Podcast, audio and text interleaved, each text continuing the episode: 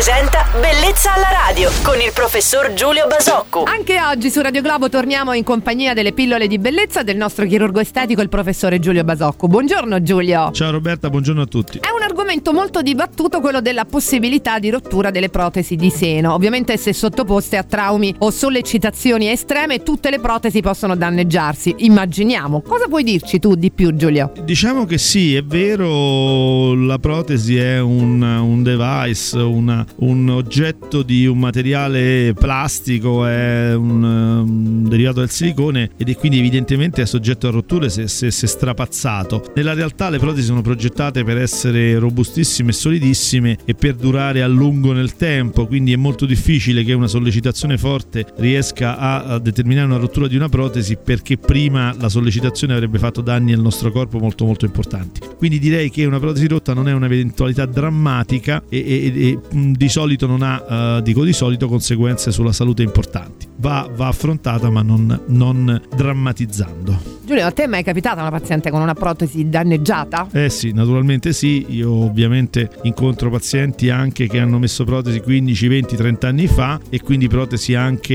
eh, magari di qualità non, non, come quella attuale e quindi con, con eh, evidentemente la possibilità che sia rotta. Mi è capitato e è stata facilmente trattata sostituendo, ripulendo, ripulendo e sostituendo con delle protesi nuove. Abbiamo chiarito alcuni fondamentali dubbi sulle protesi di seno oggi con il nostro chirurgo estetico Giulio Basocco al quale diamo appuntamento per domani su Radio Globo. Buona giornata Giulio. Anche a voi, buona giornata a tutti Roberto. Bellezza alla radio.